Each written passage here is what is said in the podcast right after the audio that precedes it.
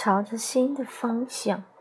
不加微问木木，不知道你母亲有没有跟你讲过类似的话？我父亲在我高中毕业那年过世了，成绩只够三本。母亲觉得复读要好多钱，也不一定考得上，就让我读三本。即便我平时成绩很好，也不愿意给复读的钱。现在大事，刚才给我打电话让我报事业篇，我说现在的工作做的我蛮喜欢的，不想考。他说：“早知道你不想考事业篇，高中毕业就让你不要读了，白想那么多钱。”其实我高中毕业那年刚满十八岁，父亲那时候三月一日过世，我八月初满十八岁，八月中旬就逼我签了放弃财产继承，把钱都给了我哥，我哥来承担学费。其实我是很亏的，只是我妈一直坚持如此，也不想和家里撕破脸，就算了，签就签。现在他们居然说这样的话，说当初不如不去，说当初还不如不要去读书。以前签字的时候，我是觉得家没有了。答。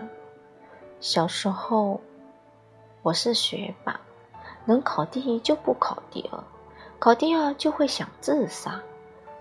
从幼儿园开始就这样。为什么这样呢？我很不喜欢我的家庭，从小是二等公民。举个例子，家里没大人在时，我外婆。我外婆用最难听的话辱骂我爸，辱骂我。我拎一桶水往身上浇，我哥过来抽我一巴掌。我收拾小衣服就往我爸的单位跑。五六岁跑了十几公里，见到我爸时，他只默默抱着，他只默默抱着我。在怀里哭。我很小就在墙上刻字，发誓要离开这个家。我没有钱，只能靠读书读出去，离他们越远越好。我上初中时成绩是全年级最好的。我妈为了省事，读中专也好，中师也好，随便能考上。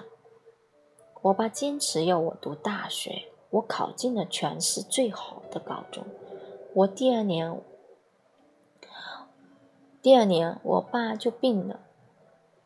我妈对我说：“要在一般家庭就让你辍学了。”那是我最黑暗的一段时光。爸爸不能保护我，我不知道未来会发生什么。半年后，他们在市区买了房子。我一直不愿意和他们讨论这件事情对我的伤害。我爸有多少存款我不知道，他工作到五十几岁，并且还打算买地自建房子。可他病后，财产似乎被没收了。十年后，他去世了。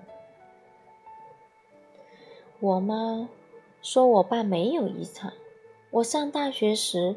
我妈不想把存款用来供我，到我大四时就说没钱了，叫你哥给你汇。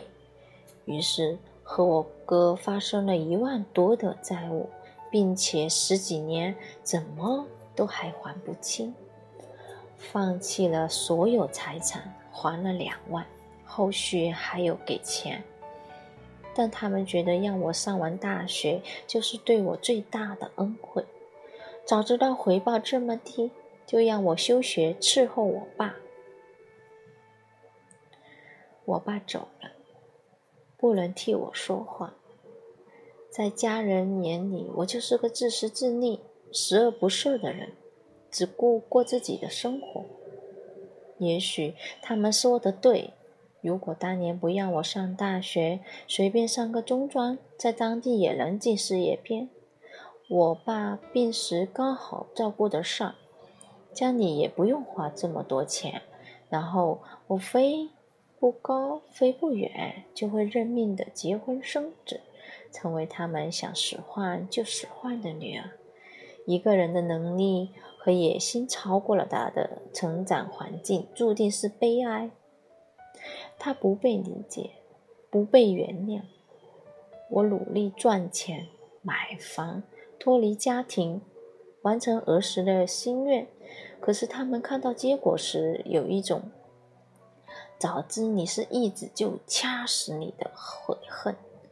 我既然理想隐藏得很深，在艰难的时候忍辱负重，利用他们。这恐怕就是我最大的心机了。可事到如今，我也不想改变他们的看法，自我放逐，客死他乡也罢。我的原始动力就是为了离开。没有恨，就没有觉醒，就吃不了那么多苦。甚至有时候想，我爸没逃出去，留下来为我争取时间。我逃出去了，他应该高兴。我的成长史就如集中营出来的脱北者。我要和你说什么呢？朝着新的方向走，不要怕没有家，没有回头路。家庭的利益分配永远凌驾于个人意愿之上，放弃的更彻底。就更自由。